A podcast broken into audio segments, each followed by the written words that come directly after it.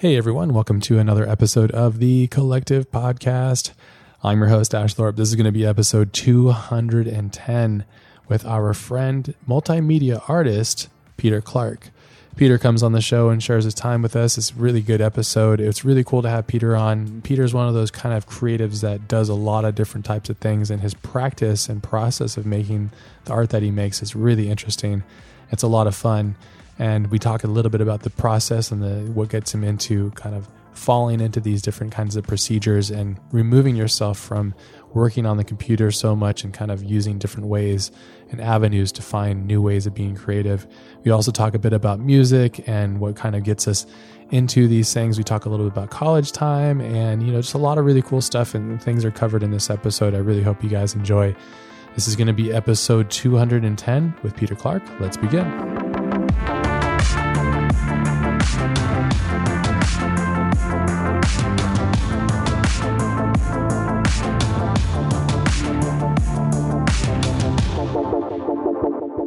So there's a lot of stuff that we, we haven't talked for quite some time now. It's been like trying to think back. My memory is not mm-hmm. super good, but it's been a while. Yeah, it was whenever uh I mean it was super brief, but it was like after that learn squared class I did with uh Rigley. Yeah. And uh I mean it was mostly you guys kind of chat and process and then I nervously chimed in a few times. But uh you know You did great, man. Yeah, because we were appren- we were um, apprentices to Michael Rigley's class on Learn Squared, right? Oh yeah, yeah. What a yeah, that was beast uh, of a class. Yeah, that was fun, man. I always remember putting in my like class variations and I'd see your folder in there and be like, oh, what did Ash make? And there'd be like 30 cinema files in there. It's like, oh my God, this guy's going ape shit over here. This is insane. Yeah. Yeah. I kind of go thousand miles an hour whenever I can. So yeah, yeah, hey, it, it, pushed me to do some more variations. So I'm glad we were both like doing the apprentice thing at the same time. it's good, man. I'm glad that you were up for just having fun and learning because yeah, like that whole experience is so. It's like it's so humbling to acknowledge that you don't know things and then to go through the act of like learning from somebody that's better than you obviously and then acknowledging that through your efforts of learning and then that acknowledgement then comes full circle as like reward that you've actually overcome your weaknesses by being better, which is a lot of fun. So, yeah. Oh yeah, that class. Yeah, was, and that class was a big learning curve for me, man. Trying to get into Octane on a on a Mac that was pretty uh, oh. rugged. yeah, so it was a, that was like one of those um like those Mac like high the those hack hack pros or I'm uh, What do you call those things? Hackintosh. Uh, Hackintosh. Yeah. No, I I was like uh, I was on um like my Mac has one of those Nvidia cards. It was like one of those years they put Nvidia instead of that's right AMD in it. Um, but it was definitely, I mean, the thing was like crashing, like black screen, like would shut down the whole machine on a render. So, uh, you know, now I got a PC and life is a lot better for Octane. So for uh, Octane, uh, yeah, yeah. But that class was like a, a struggle, just machine wise. But uh, yeah, I learned so much, and I used that folder structure. Oh, on everything. Dude. Game over. Yeah, yeah. Anytime it, like that, Michael Rigley's class had like really taught me how to take myself seriously as a one person team. You know, like to mm. treat myself like a studio almost. You know and I found out recently, like by going back to some older projects, pri, I call them pri, um, pre, um, MR, pre Michael Rigley, oh, yeah. pre Riggs, pre Riggles, and I'm like, oh, where, where is anything? I can't find shit. I, yeah. I didn't go as far as him with like naming conventions because he's really good with the naming conventions, and all kind of mm-hmm. ties back. But the file structure is just like those are like the things that nobody teaches, but everybody should learn, you know? And that was like when he, when he was building and, and developing the class and I saw that chapter, I would like text him like, dude, this is the best ever. Thank you. Cause like, yeah, so essential. And I, I can't imagine doing work at the level that I'm able to now without having that kind of level of professionalism because it's so good. Are you still using Octane? Yeah, yeah, I'm still on uh, on Octane. I mean, everybody's been talking about Redshift being the new beautiful thing. And uh, I love volumetrics and interior scenes, and everyone says that's like where it's been killing it. So Yeah. maybe I'll make the switch. I just don't do is like I'm not a hardcore 3D artist, so I haven't and I you know threw down the cash on Octane, so it's just hard to like Yeah. give up some you threw all the money into. Well, it's ever very of the moment, and it's cool to bring this up because it's like it's definitely something to discuss because so many times what we do when we make things is the first question from like fans or people that acknowledge our work. There'll be like, "Well, what button did you push? What program did you use? Why?" and stuff. And mm-hmm. and so there's this this whole surge of like, oh, Redshift versus Octane, and it's really interesting. I, I the only reason I stopped using Octane primarily just because how unstable it was for me. And I think it was more of like a NVIDIA driver thing or something, but Yeah. I just wasn't willing to deal with having something like when I have to pay the bills and I'm up to like five in the morning, just like crash coursing through things. And I'm just like, man, this Mm. is nothing to talk bad about them because I actually met Jules and I like him and I like Octane. Octane, I'd have to say, I think Octane's GI is better. It, I mean, I think Mm. because it's like, what is it, unbiased or something? I forget.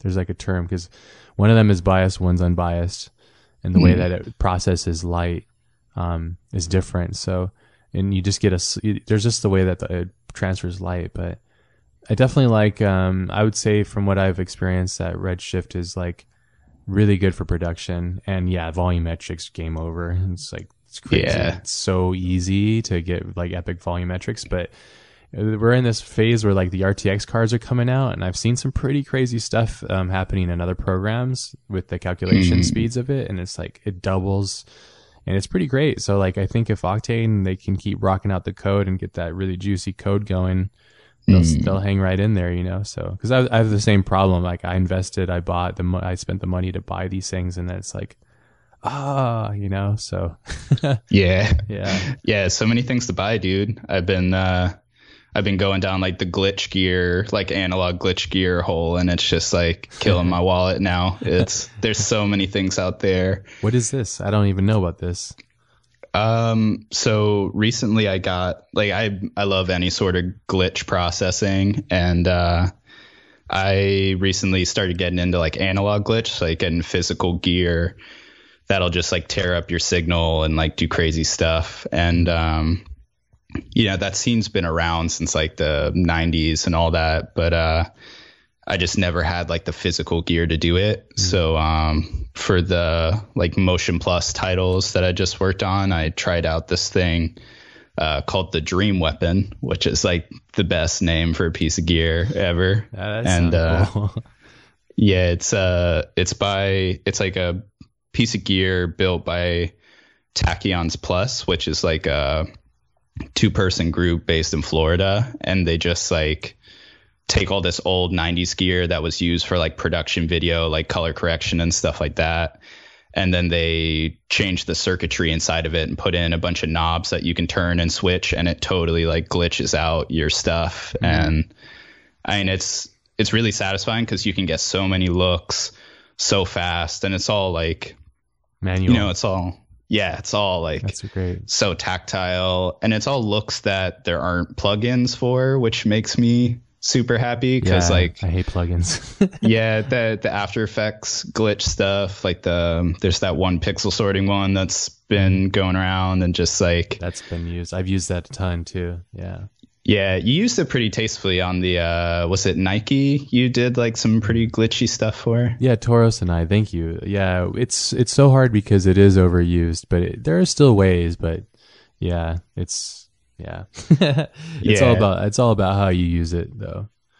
So Yeah, this is this is a physical thing that you can run your your your your is it like PNG sequences or just like does it run through like MP4s or something like that or how's that? um oh man the is it a is it a really weird kind of process to get it to go through and it's like it's so dumb trying to get uh, video through it. It's like so I gotta basically render out some on my computer.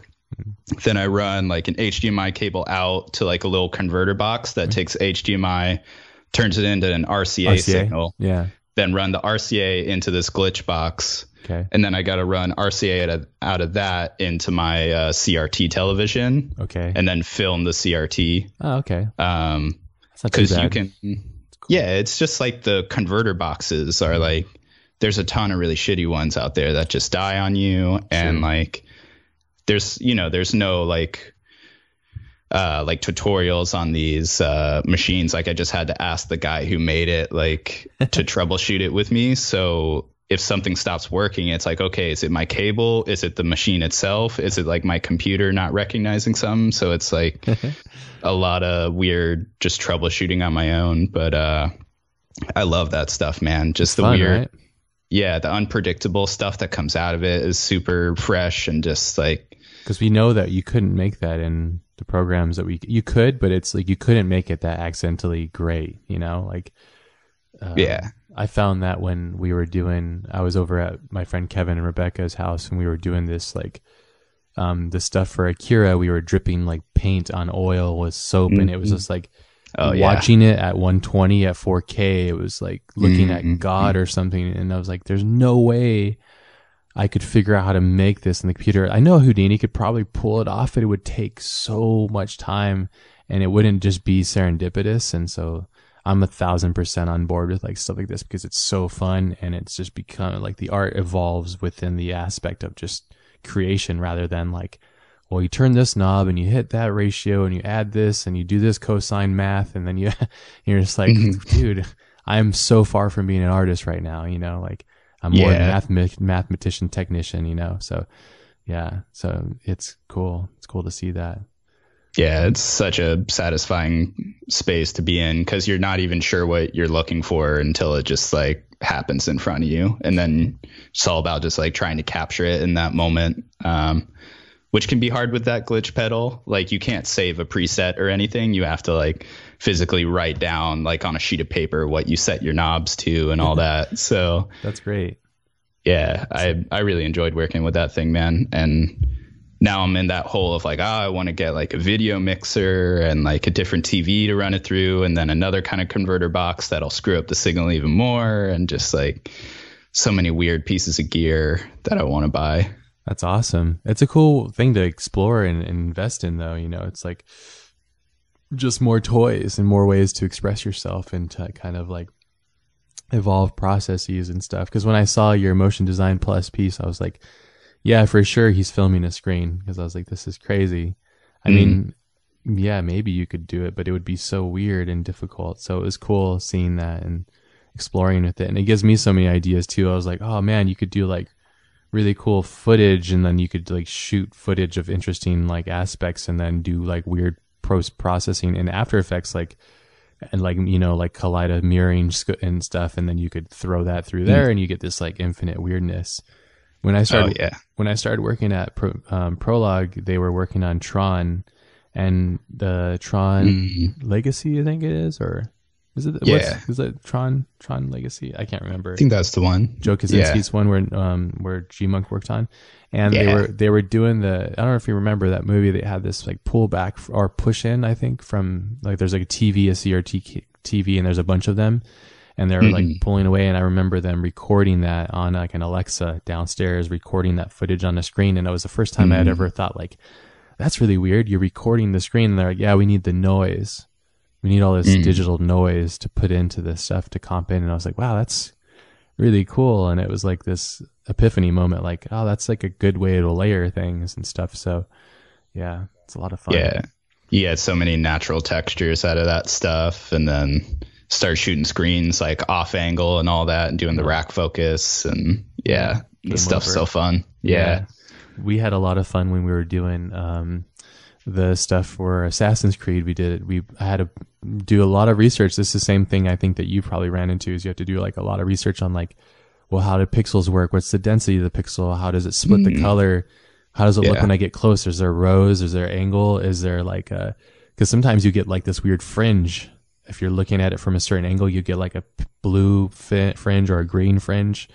Um, Yeah. If you're pinching it out, or if you're running like really soft depth of focus, or if your bokeh's flying out, so it's like how the lens perceives the LEDs and also how your sensor sees it and then how the light pushes out and how many lumens. There's like all these things that you wouldn't think to learn, but it's actually really cool though. I, I love that stuff. It's Yeah. like, it's just live art basically. Yeah.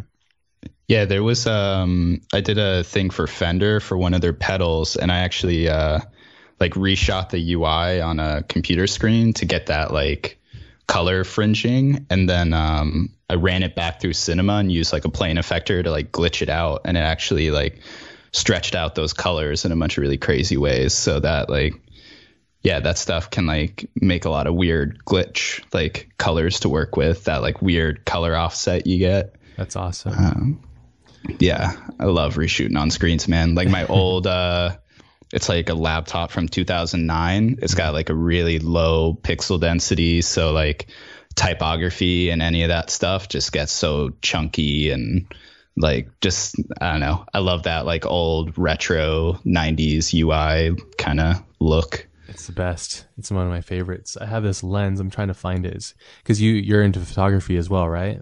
Obviously. Yeah. Um, let's see. I have this lens that I think I think you might like. Let's see. Um, I have to remember. It's like um, I think it's like a Chinese brand. Like a it's like a 20 mil macro, but it's really fun for this stuff because you can get like super chunky um, close up stuff, which is a lot of Oh fun. yeah. See if I can find it. Uh, cancel. It's Yeah, I've been sorry. Yeah. uh I've been shooting a bunch of stuff on this uh like Voigtlander Ah, lens. which one? I'm gonna get one soon. It's the uh I think this one's the 25 1.2. Um, uh 0.95. oh man. That's why I love it, dude. It's like everything gets super soft and dreamy, but like the bokeh and just oh man, it's so pretty. 25 one- 1.95 Uh yeah, just 0.9 0.95. Damn. I think it's the getting in that kubrick area there oh man, I getting love sub it. one yeah yeah that It's, I've, uh, I've heard about that lens i'm thinking about getting the 40 mil 1.9 or 1.2 i mean yeah For the Sony. hmm yeah Nice. yeah All right, do you um, shoot sonys or what do you shoot with Uh, I've got a Panasonic Lumix GH4, but um, I want to get a Sony because the low light on the Panasonic just gets like sort of chunky, and like Micro Four Thirds just like doesn't really get enough light, and I'm always shooting low light, so it just I don't know. Seeing all your photos definitely inspires me to jump into the Sony world. it's there i mean the thing is it's like yeah there it's we're talking tools now so hopefully we haven't lost everybody but in photo photo, photo peeps would love this stuff but like yeah i think with sony it just makes such an exceptional product for the cost the price is insane um, I got I got on the bandwagon because Anthony Burns showed me his film and he was making he was shooting on the A7S2 and I was like, wait, what is what is this? And he's shooting at night and it's like he's getting these ins- exceptional shots and I'm just like, oh okay, well yeah, I'm gonna have to get that camera. but I, I have the A7 III and it's a really exceptional. The sensor's great and it works really good in low light and yeah, it's been I, I really love it. It's just really great. It's and it just works like a, I, I have two of them now. I have an R an R two for resolution, but I'm gonna probably get hmm. rid of that because I just started using AI Gigapixel or Gigapixel AI. Have you heard of that? The Huh. Topaz plugin. No, It's crazy, dude. It's like you can. It's the most crazy shit. Like resolution doesn't really matter anymore. So it's like, I mean, it does. You want to have the best resolution that you can, but I don't have to worry about that as much. If I want to double up an image, so let's say like I go take a photo with my A7 III and I'm like, oh, that's really good, but I'd like to have it larger, then I can just use this AI gigapixel and it, I throw it through this, like it basically does it. And it looks hmm. almost like pixel to pixel. There's a slight difference, but it resizes it and it does it brilliantly. And I'm like, well, okay, well, there's no hmm. need for that resolution. So, oh yeah, it's the biggest gripe with that camera is the batteries just are horrible. The battery life is horrible. So Mm. It's probably better than my. I got that Blackmagic Pocket Cinema camera, like the the one before they made it 4K, and that thing. I mean, the footage was beautiful. Like it had some natural grain in it that looked like like old film, but that thing would die in like 15 minutes. Like it was so so gnarly. okay, that's not that bad. Yeah, I thought I thought like Yeah. dying after five hours of use is bad. So no, but you know, it's shooting like raw a lot of uh, power. like true raw footage in like a thing that fits in your back pocket. So they Yeah, I don't know. I'm hoping they kind of fix some stuff with the new one that shoots 4K raw. Maybe it lives a little longer, but uh My friend Olaf has it, mm-hmm. and he said it's really great. But I don't. We haven't talked about batteries yet. But we talked about the 12-bit mm-hmm. data that it shoots in the DNG raw that it shoots. It's just insane. You have so much, like 14 stops at dynamic range, so you're really competing with like, you know, the Arri Alexa kind of ra- range of like sensor quality. So it's really awesome. Man, yeah. this stuff gets so nerdy so quickly. So apologize to anybody that's not into this stuff. And, and if you're not into it, I suggest you do because it's such a great way to like spend money and have fun and pass the time. Like photography's been such a great thing. When did you get into photography? Uh, I mean, I still remember having a like shitty point and shoot camera when I was in like high school. Like, just you know, that was barely any control of it. But then I got like a Canon T2i when I was going to uh, the Savannah College of Art and Design. So I was just like.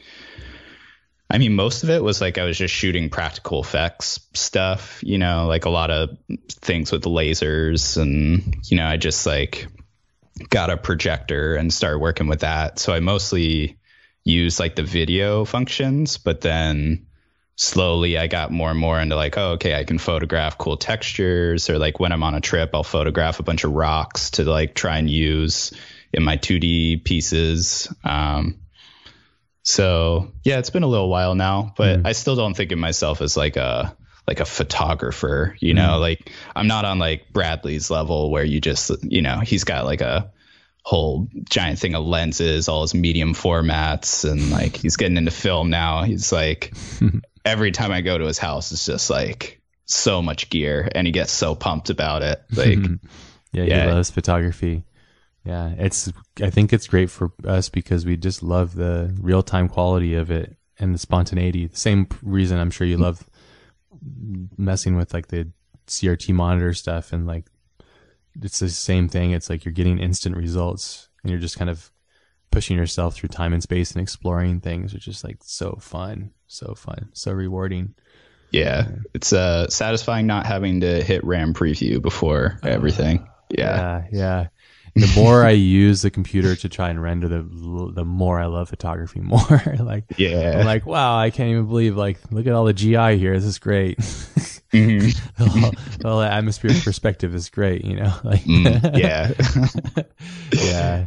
Well, that's interesting. You wouldn't call yourself a, a photographer. Is that ever like an aspiration or a goal of yours to to be a photographer, or is that something that's more or less like a means to an end, and it's kind of nothing, not consideration Mm. for you?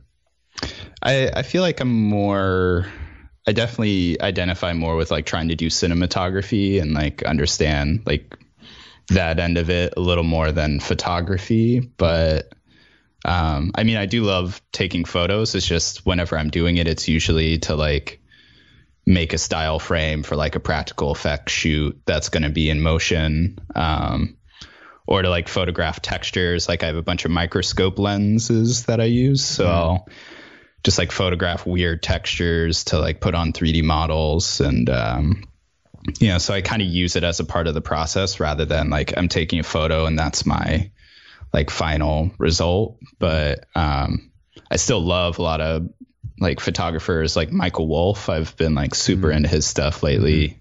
Um Super I was good. just sending Andrew uh Tokyo Compression. Do you know that one? Mm-mm.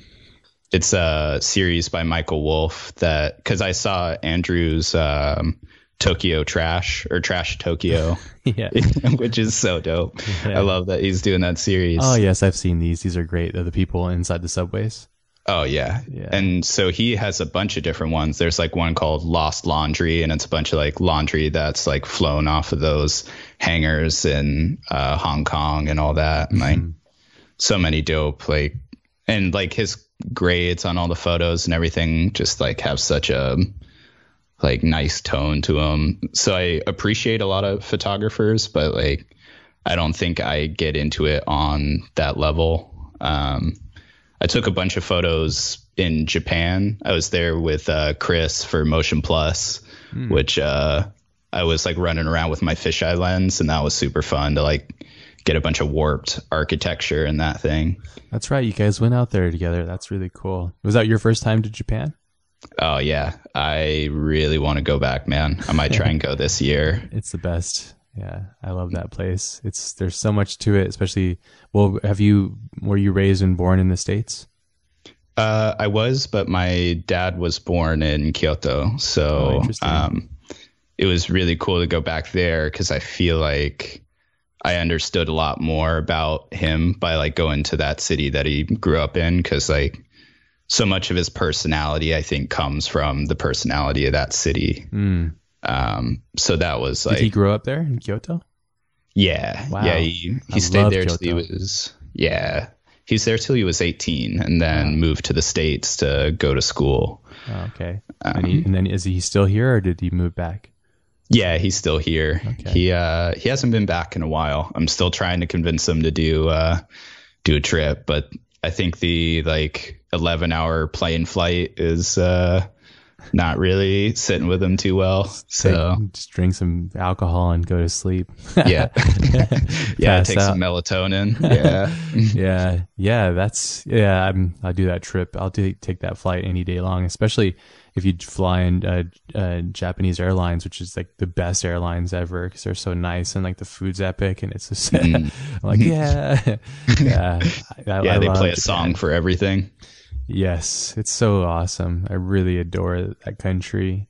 It's cool. Like it's awesome that we live in a time where we can go there and travel there and like the cultures, like we're able to kind of enjoy one another's cultures, you know, because it was not so long ago that there was a war between America and Japan, you know, so it's like that was pretty recent in history. So it's like it's so nice to be able to go there and enjoy it for what it's worth. And it's just amazing. There's ah, it's just so good. I love it so much. Yeah. Yeah, it's it's surreal going there, man. Like uh I went um for Motion Plus and then like the whole week after it, I was just wandering around with Chris and my friend Grant.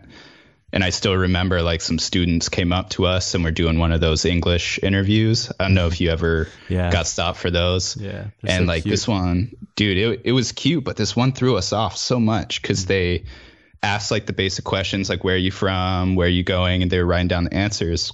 And then the last one, they asked us what we thought of the atomic bomb, Whoa. And we were just kind of like, "Whoa, can we read your questionnaire?" And we had to like look at it, and that's what the thing said. Wow. So What it was, was your just reply? Kind of, oh, like very bad, like not not good. yeah, Trying to make sure they, yeah, incredibly sad.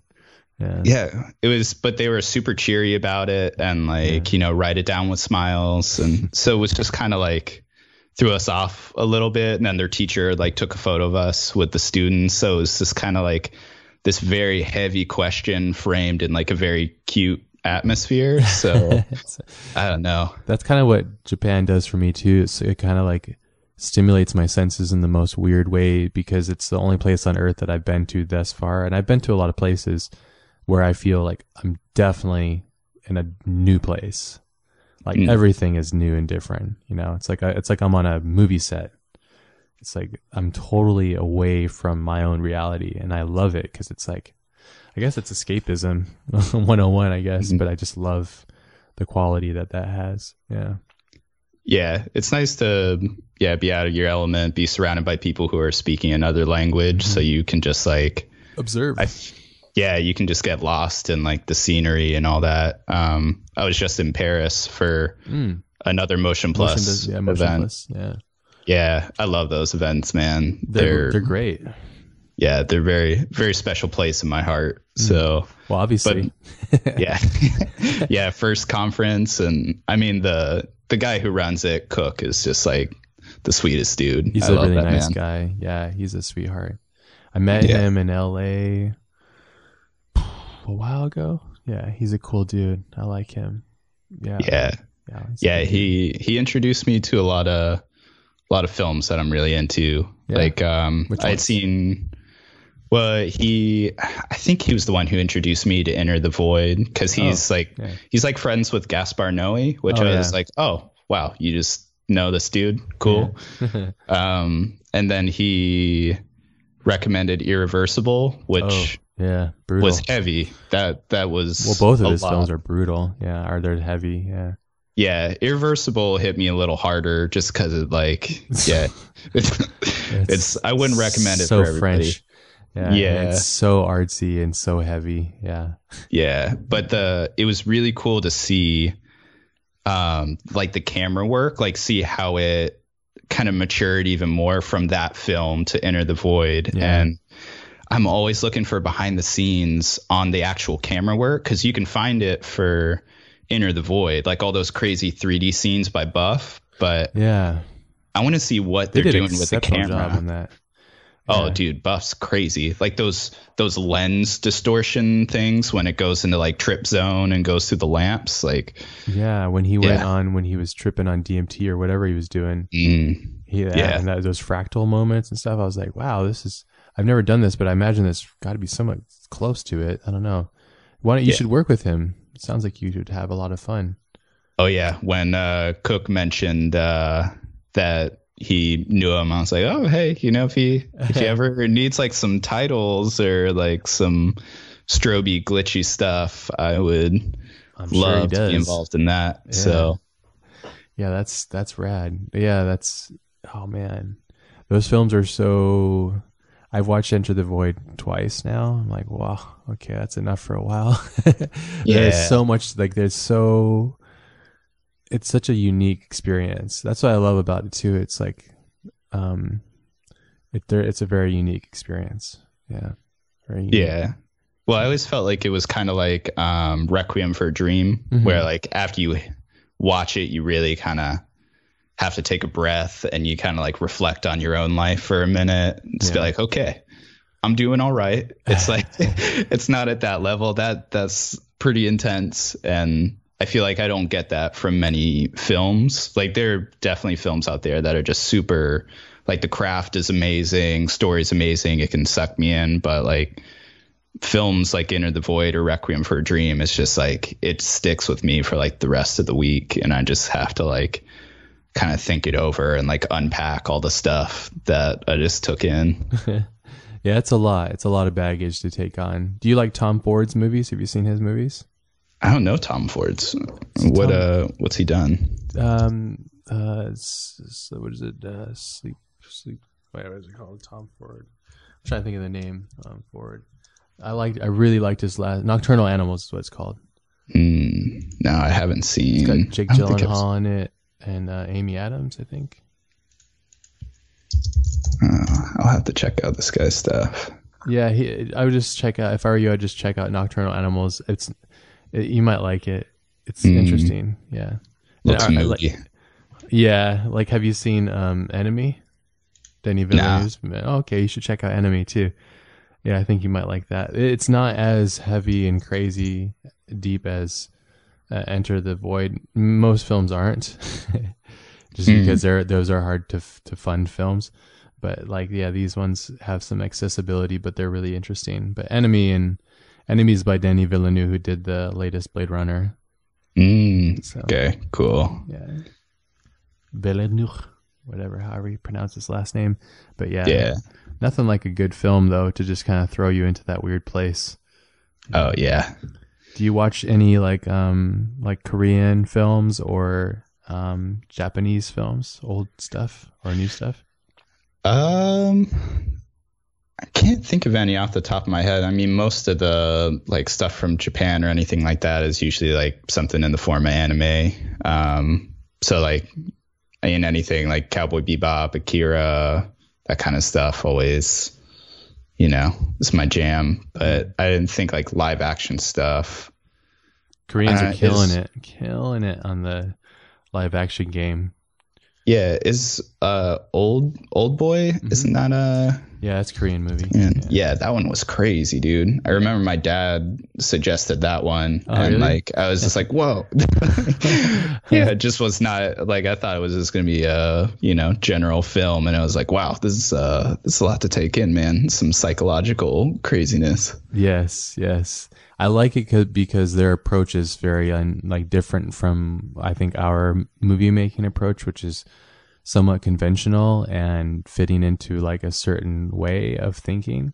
It's Mm. like they. It's the same way I think that you probably encountered it too when you're in Japan. Their interpretation of our culture is so different than our interpretation of their culture, or just our interpretation of our own culture. You know, like so I don't know, like just food, for example, or just the way that things are perceived in that area of the world. It's the distance between us makes it for these really interesting, like transformations of what they perceive of what, what who we are and what we do. It's it's fascinating stuff. So, but it really seeps into the psyche of um, Korean filmmaking. I have a couple on my list that like the um, the Handmaiden, I think it's called.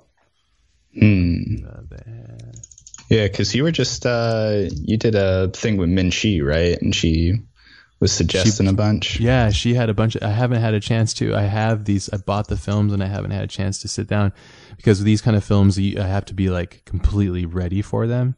Mm, And it's yeah. kind of I because they're also there's subtitles and there's a lot of subjectivity and like yeah, there's a lot of things to be like cautious of and to be very aware of it. So his name is Park Chan Wook, but he, Mm. he's done he's done like um I've seen a, I think he did uh so he did, did he do Old Boy? No. Yeah. I think I saw the trailer for this one. It, Trailer's uh, epic. Yeah, So he did Old Boy. So this is the same. dope. same. And then sympathy, sympathy for Mr. Vengeance, which is like, dude, super good. But his Sympathy. approach is really interesting. But yeah, Mm, I, I really love. Um, but I also really love like Steven Spielberg blockbuster movies, you know. So like, uh, Oh yeah. I, I just can't get enough of those like Jurassic Parks and stuff too. So I don't know. I don't disregard him. So, but yeah. Yeah. Did you ever see uh that film Mr. Nobody? no, but I Mm. remember it, Mr. Nobody. No. That's uh I think that's one of my favorites because it just I mean there's so many reasons to love that like all the like random science breaks and talking about like it just anything that has to do with time and multiple universes or like multiple lives that you could live if you could see your future and like the butterfly effect of choice and that one just like jumps back and forth like crazy there are a lot of like time jumps and different realities and Mhm. um, it's definitely like a like surrealist, almost like a love film, which is normally not my jam, but like It's done I don't well. know. Yeah, that one and the music, like they stories transcend these- genre. I always feel so like Yeah, it's there's so many things to love about that one. Um, so I definitely recommend that film, and it kind of breaks the standard uh, like progression of like storytelling. Because I mean, I still love standard action movies. Like I'll watch an old Arnold Schwarzenegger movie from like the '90s any day. Just yeah, because those are like my comfort movies. You know. of course, yeah. But then if you want to stimulate your brain and push it into a weird place, it's nice too. Uh, do you like Shane Carruth's films? Have you seen Upstream Color? I have not. Ah, okay, check that out. Yeah, watch that. Sounds like you'll like that. Shane Carruth. Yeah, Ah, cool. Yeah, I'll check this dude out. I want to get him Oh, he did podcast. Primer. Yes, yes. Dude, Primer is crazy. I was not ready for that film. yeah, most of us weren't. Yeah, yeah. I like watched the trailer. Was like, oh, you know, it's filmed in kind of this like kind of low budget looking vibe. Like thought it was just going to be a chill film and just yeah, it that one hit me pretty hard. Oh, he did Swiss Army Man too. I heard that one was crazy. hmm Yeah, Okay. he has very interesting approaches to things. But Upstream Color is really good too. I think he, I think again he wrote it, he acted in it, he directed it. I think he shot it too. So yeah, he's one of those guys. Nice. yeah, he's on a he's on that level. But it's got a lot of really. I think the thing that I really like about his work, it's very polar. So like you either love it or you hate it. And I've I've sh- I've I showed it to friends that I thought would love it and they hated it, and then I really enjoy it. I don't even watch. Sometimes I just watch scenes from it because there's some really memorable scenes in there. I'm just like, wow, that's a really interesting way to approach this film. Like it's really unique or a way to approach a story and tell a story. So when you talked about like nonlinear and like interesting ways of cutting things, like Upstream Color, you'll probably really enjoy that. Do you watch any of like the Black Mirror episodes on? They're now on Netflix now, I think. Yeah. Um, the last one I watched was that um, it was like a movie where you pick your own uh, Bandersnatch. Mhm. That one, Yeah. which I I watched, I think three separate times, like with different people, just to see like if it really did take you down different avenues and yeah that one was pretty interesting i i like black mirror because it gets pretty dark which i think is kind of my tendency in like art and design is to just go into that dark tech place that the matrix kind of hit me with when i was growing up so Why is that? Uh-huh. Why is that? Is it because of the Matrix, or is it just like is it a subconscious thing? Because I always ask myself too that like why is my stuff so dark all the time? Yeah, I've actually been thinking about that a ton because I read that book. It's one you've suggested before um, on another podcast episode, uh, The War of Art. hmm Um, Yeah, Steven Pressfield's. yeah. Yeah, yeah. And so I recently read that, and then I also was doing graphics for um, a class with Masterclass with Carlos Santana, Hmm. and both Santana and in that book they talk about this idea of the muse or like the spirit that speaks through you when you get in that flow state. So you kind of become the uh, the vessel that like the spirit inhabits, and that's where like the true art comes through.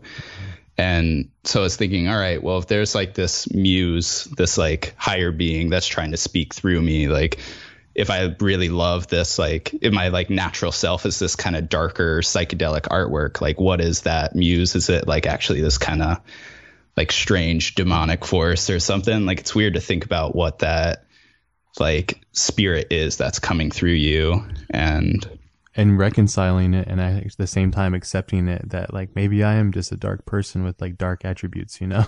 yeah, Yeah. except I'm not like a moody person. You know, I'm not like in a pissy mood all day and like Sure. mean to people, but like you don't have to be though.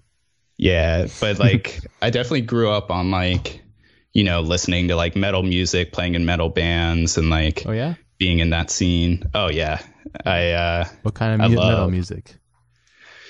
Ugh, in like high school it was a lot of thrash because mm. I like had a band with my close friend Heinrich, and like he was the one that got me into the drums. Like his dad had a obnoxiously large drum set that like man, I don't know how his parents did it, man. Like letting us play like like speed metal and like just thrashing on the drum kit and just loud guitars every day. But That's, That's kinda supportive parents, huh?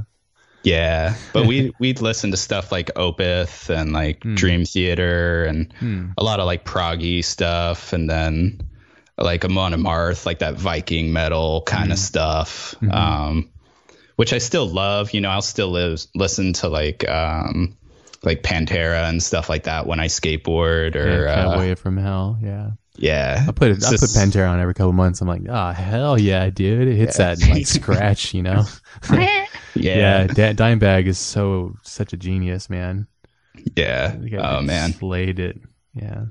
Yeah, I've been getting into uh like because I got really into like synth music now. So I think uh Carpenter Brut. Do you know them? hmm Yeah. Yeah, that's my like happy in between. It's like my metal fix, but Mhm. with like the synthy dance backbeat that I can like stomach for like a long amount of time. So if I gotta like crunch on some roto or something, I really can't like you know, I just need to get it done, get it done fast. I'll like turn on some Carpenter Brut and just you know, jam.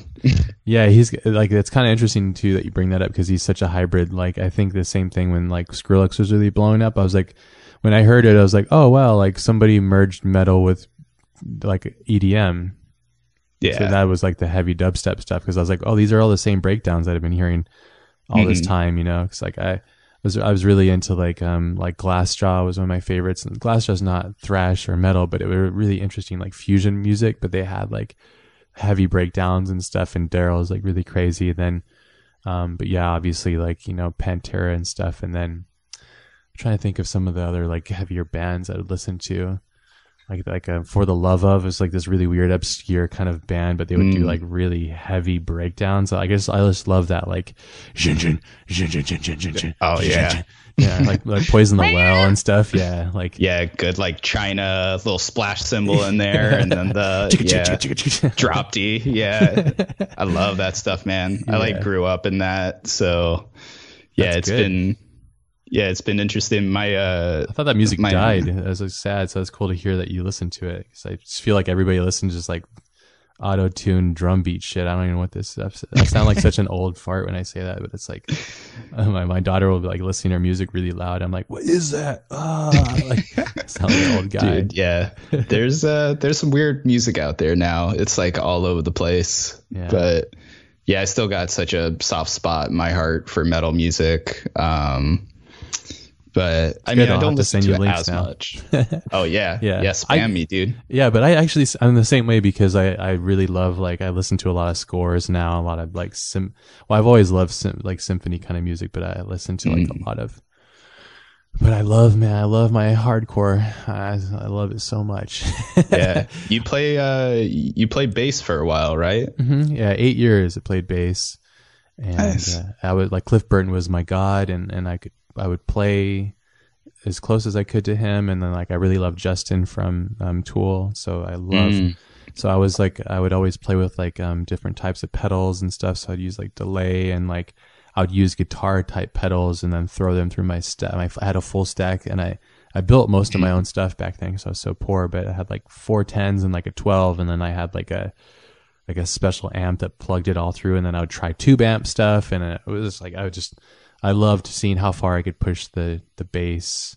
I had a Mm, five string yeah. too, so I would just like oh I'd like change the tunes and try different strings and like it was so fun. And it's just like that was just one instrument. That's why I'm so worried because I have the Ableton that push thing and I'm like, oh god, it's just looking at me like, come on, pull me out, let's play. And I'm like, no, because oh man I'll disappear Yeah. from the world for like a year. yeah and I'll have nothing to show for it.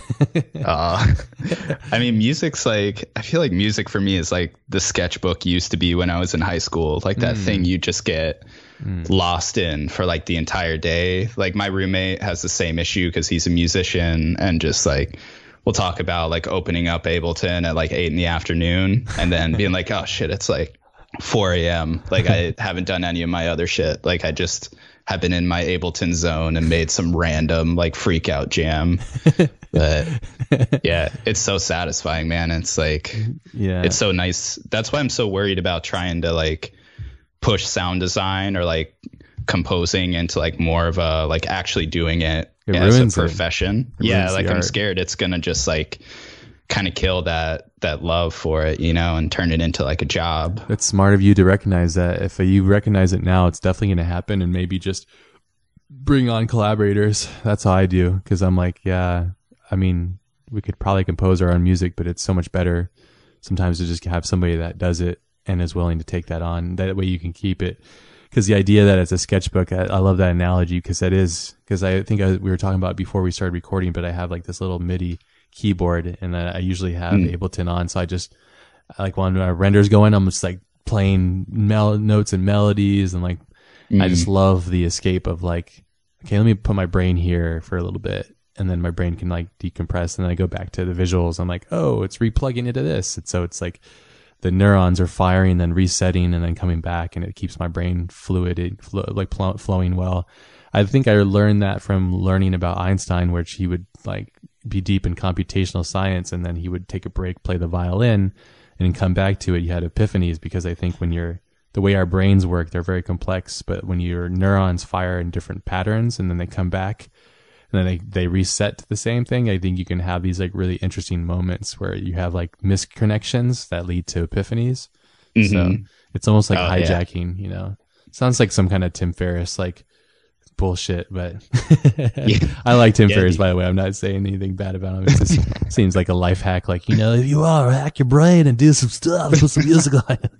Yeah. yeah, yeah, dude. Uh, you know Connor, right? You chatted with him. Mr. Connor's great, man. Yeah, Mr. Bedtimes. uh, Connor Grable's he- great. Yeah, he plays uh, synth in Mhm. my band. Um, That's right. You guys are in a band because you guys do similar stuff together too. So like when Yeah. he's like into micro um, photography stuff, then I'll see it from you. So it's like, oh, it's cool. You guys are sharing what you guys are learning. So oh yeah, how do you guys meet? Grindr. Uh, we met a. I wish, man. No, we we met at uh, at Autofuss. He was like uh, That's right.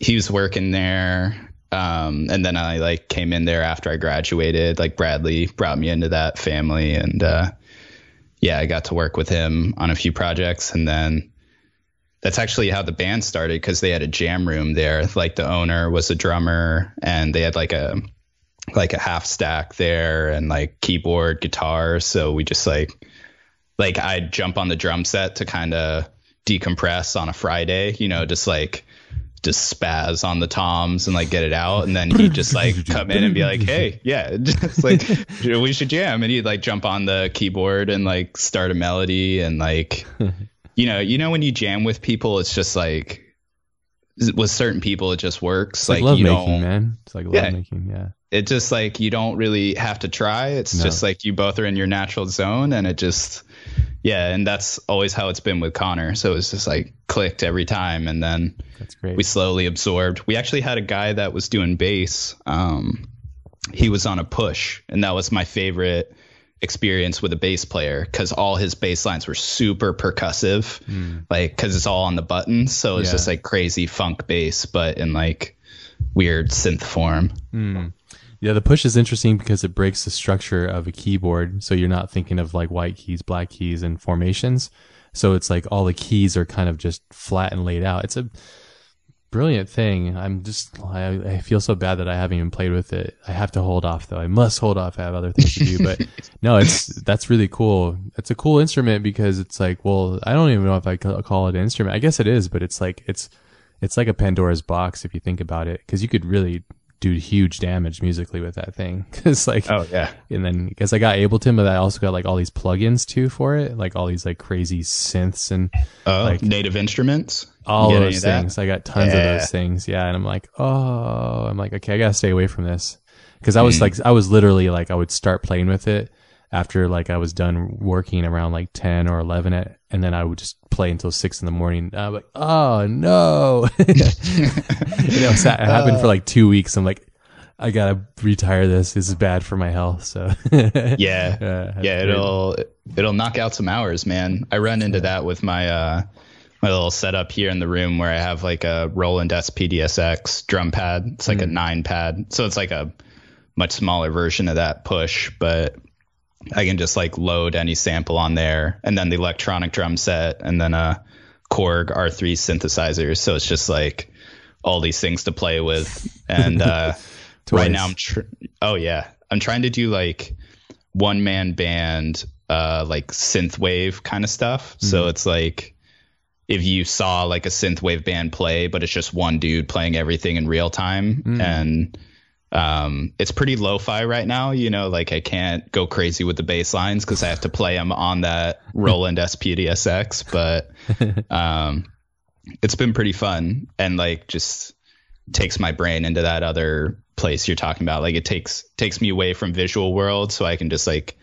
knock out a render go jam out on there for like five minutes then come back and just feel way better when i'm coming back into the project Yeah.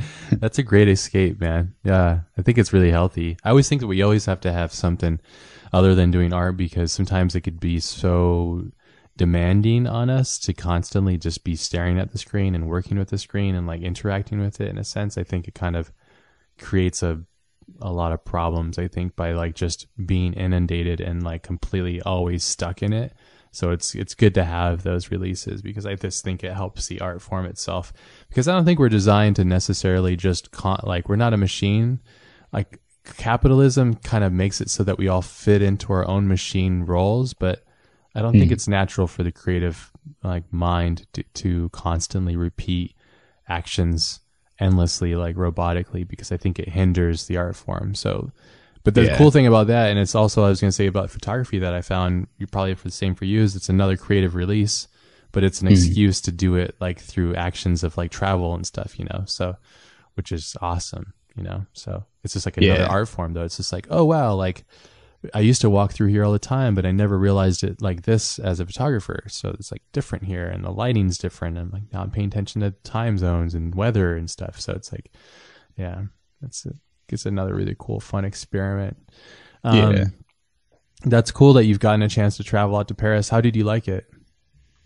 Oh, it was awesome, man. Uh, this most recent one. Have you been there like the prior? f- Yeah, this is my third trip out there. Oh, okay. And um, it's always for Motion Plus every time, but uh, yeah, this year was crazy because they had like this countrywide music festival that was literally like every street corner was like a DJ or a live band, just like jamming out all night. Like I saw a bunch of bands covering Nirvana, which Huh. was That's weird. it's weird going to another country and then hearing a bunch of like classic American songs. So, but everybody was singing along. It was pretty dope. And so universal Uh, that sound. So crazy.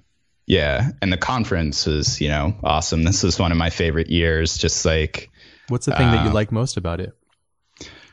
mostly just like the size of the conference is like super small. I haven't been to any other conferences, but I've heard like OFFF can get like humongous. FITC is pretty big, but like this one, the tickets are really cheap. They have like I think a max of like 800 people can get into the theater, and they set it up so you're not like in some VIP area like as a speaker like you're just kind of mingling with people. So you know i just had like so many people come up and start talking to me about my work or like i got to talk to the other speakers about their work and it like it just felt really connected. It wasn't like this serious like hierarchical thing of like oh this person's like very special big speaker. They go to the special room and you know you have to like awkwardly interject like when they're trying to get to the bathroom to like start a conversation or something so Mm. it just Yeah. felt like more of a community thing for people to like meet rather than like this very formal experience um, and then of course the owners are amazing the the end of that conference it, it always has like some crazy like technical thing that kind of goes a little bit wrong like they were trying to live stream to all these like uh other locations like in Greece like Tony Zigarados I think was running the Greece one and then uh Zhao Yu was running one in like China I think. Um but like the, it was just glitching had all these weird problems and they were like cracking jokes in French and the French audience was laughing and like it just felt so uh so personal, Personal, you know? yeah, sounds cool. yeah so I, I think that's why I like it. It just feels very sincere as a conference. That's awesome. It's easy to get lost in like, oh, it needs to be professional and this and that. Yeah. So I don't run those things, but I've been to quite a few. So that sounds cool. I don't, I think I've been to, A, have I been to one? Man, my memory is so bad. And like when I travel, it kind of just gets all mushed together. I don't think I've been to one though. I think I would know. Maybe I have. I don't know. There's a lot of them now. There's so many. that gets crazy. Oh, it's I- crazy. I mean, I can see the business model. It's pretty clear. It's like you hire, you bring artists in. You don't pay them usually to do talks. It's kind of a rare thing. Maybe you do, and then um, you pay for their travel and stay for a couple days, and then you have you know a certain amount of speakers, and then you hire students or like volunteers to do the managing of it, and then you just sell 800 tickets at you know $100 a piece or whatever and then well Mm. that's a pretty huge amount of money to come back. Yeah. so the business model makes sense. So but it's cool that they keep it honest and clear and direct. It's cool. So it's like Yeah. throwing a big party really. So artists are usually super weird though. Like when they do talks it's like the it's so uncomfortable. It's like such cringy. It's so cringy.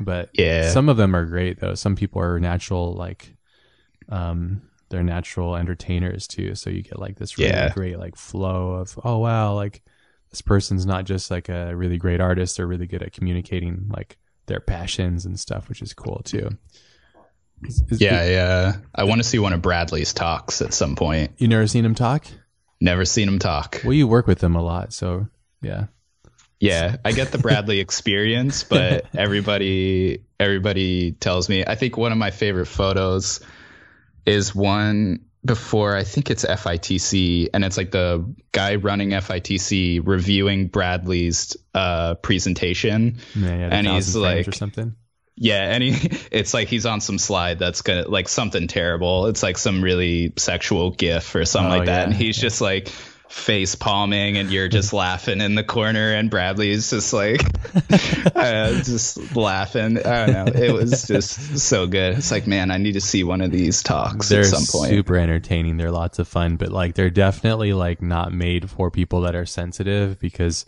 oh my god, I can't believe you showed like a, a monkey humping a stuffed animal or something. it's it's so masculine or some kind of weird thing that somebody would complain about. So Mhm. yeah, Yeah. But, yeah. I think he's you. I think with him, you have to just understand that he loves life and he's willing to share that. So don't stifle it. Just let it be. Yeah. Oh man. Yeah, that's. I think that. So I was there, so that must have been off. Maybe it was like off in Toronto or something. Because yeah, he got rowdy in uh, at Toronto. So Mm, yeah. yeah, yeah. But th- those are fun. It's cool. It's just like um, seeing a bunch of friends and being able to talk about stuff that you're passionate about and seeing how other people are perceiving their reality and how they're being creative and how they're projecting moving forward. I have a. Sp- I'm going to Russia mm, soon, a couple weeks, I think. I've never been there. Have you been there yet? Uh, no, I haven't, but uh, I know a few people from there that have talked it up. Um, Minus it getting cold a lot of the year, it sounds pretty amazing. Yeah, and go right in the summer. I'm excited. I'm going to Moscow, so I'm gonna see. I'm I'm, I'm excited. I like new pl- trying new things and seeing new places. So yeah, and that'll be a speaking thing. Are are you doing a speaking event anytime in the near future? Uh, none planned, but I want to do more. Just like force myself into like that weird spazzy place when I get on stage and you know it's such a weird anxiety rush that like i mean i get the same thing when i play with a band. You know you get on stage the bright lights hit you in the face and you're like you weren't nervous until that moment. And then it's like oh shit i have to collect myself. And then you know if you got one of those headsets on the mic's like almost in your mouth it's just like a weird like you can hear your breathing. Yeah. Yeah it's such a weird experience man. But i i feel like after the first time i did the motion plus talk i kind of loved it. So Yeah, yeah.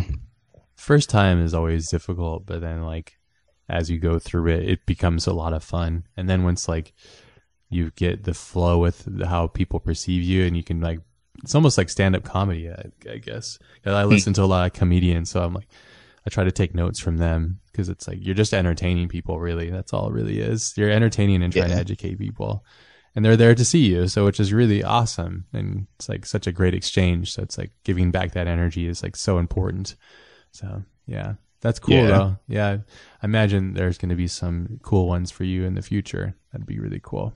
Uh, fingers crossed. I just like go into them because I get to meet so many artists that I know through Instagram and finally get to put a face to it. Like, uh, like I just met um, Friendly Robot. Like, Ah, yeah, at the last one. That's Yeah, so awesome, it's man. like- Super friendly. It was so funny though, sitting in this. I knew he was going to be given like a little talk right after my like Adobe thing. Hmm. So I knew he was somebody in the room, but I wasn't sure who. So I had to wait until they're like, all right. And up next is Friendly Robot. And like he stood up. I was like, all right. Ran over. Was like, dude, I love your work. We should chat later. Find me.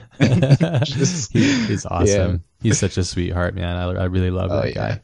He's such a grad guy. We just had him on, on the podcast, and yeah, he's just he's so nice and so smart and so giving, and yeah, Yeah. he's like he's like um what I would uh, define as just being a great artist. So yeah. Very humble. so humble, like, man. So, so nice to see when someone's that good. You're like, Uh, oh, he thank you shreds for being hard, man. chill. yeah. yeah, he shreds so hard, but he's so humble too. So it was, yeah, he's such a rad dude. Yeah. Um, what was I gonna say? We were talking a little bit about process because I, I find your process really interesting. I don't know if you like to talk about process, but I find process to be something that we're all kind of interested in one another's. It's more or less a curiosity.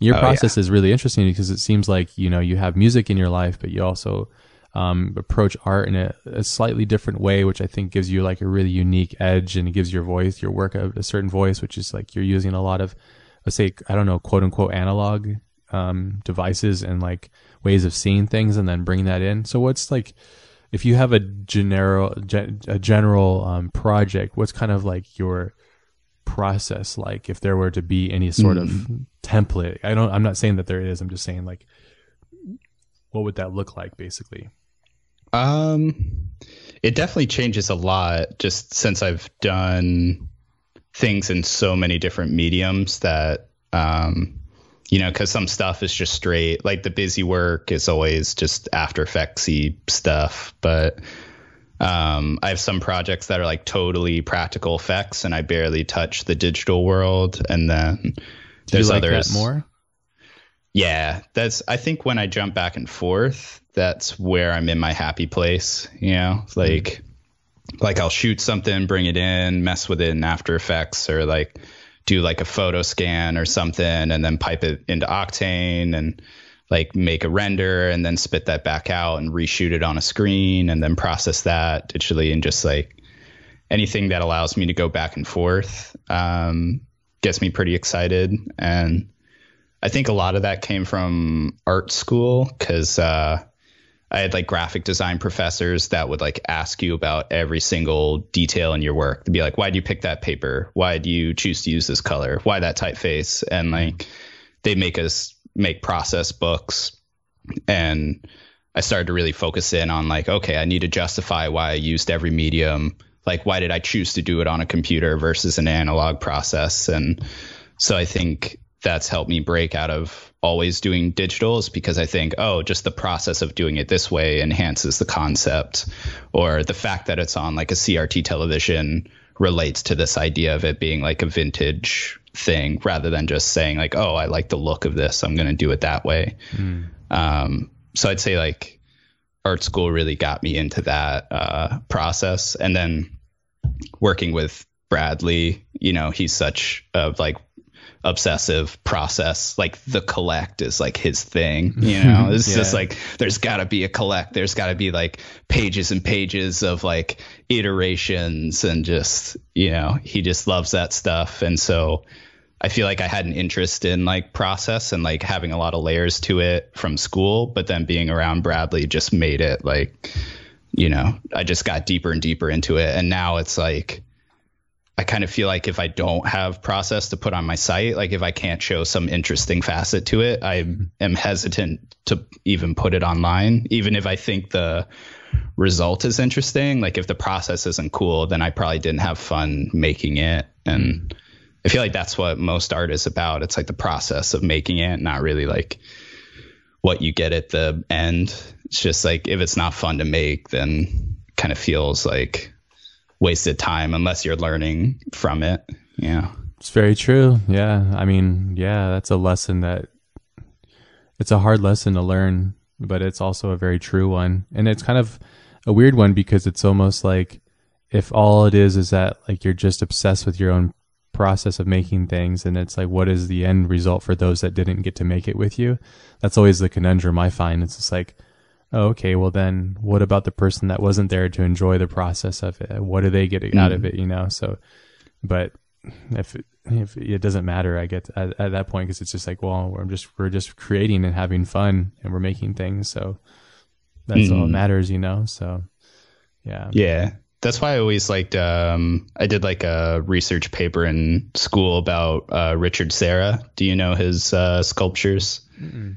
You've definitely seen him. He does these huge like metal sculptures that are like it's literally like a spiral of like giant piece of metal or like a huge slab. Um, and I was like reading interviews with him, and he does a lot of process based work. Like he had one called uh, like verb list, and it was just a list of verbs of things you could do with materials, like to slice, to cut, to splatter, to burn, and he would just apply those to materials and make pieces. Um, and I really found his interviews interesting because uh, he doesn't like paint the metal or do these process to him. He will just like make very raw material pieces. And his philosophy was about like how that would bring people closer to the process because they could see how it was made. So they got closer to the part that's actually enjoyable for the artist, which is like how it was put there. Like, how did they move this giant piece of metal into this space? Or like, how was it bent this way? And you can kind of see how it was done. So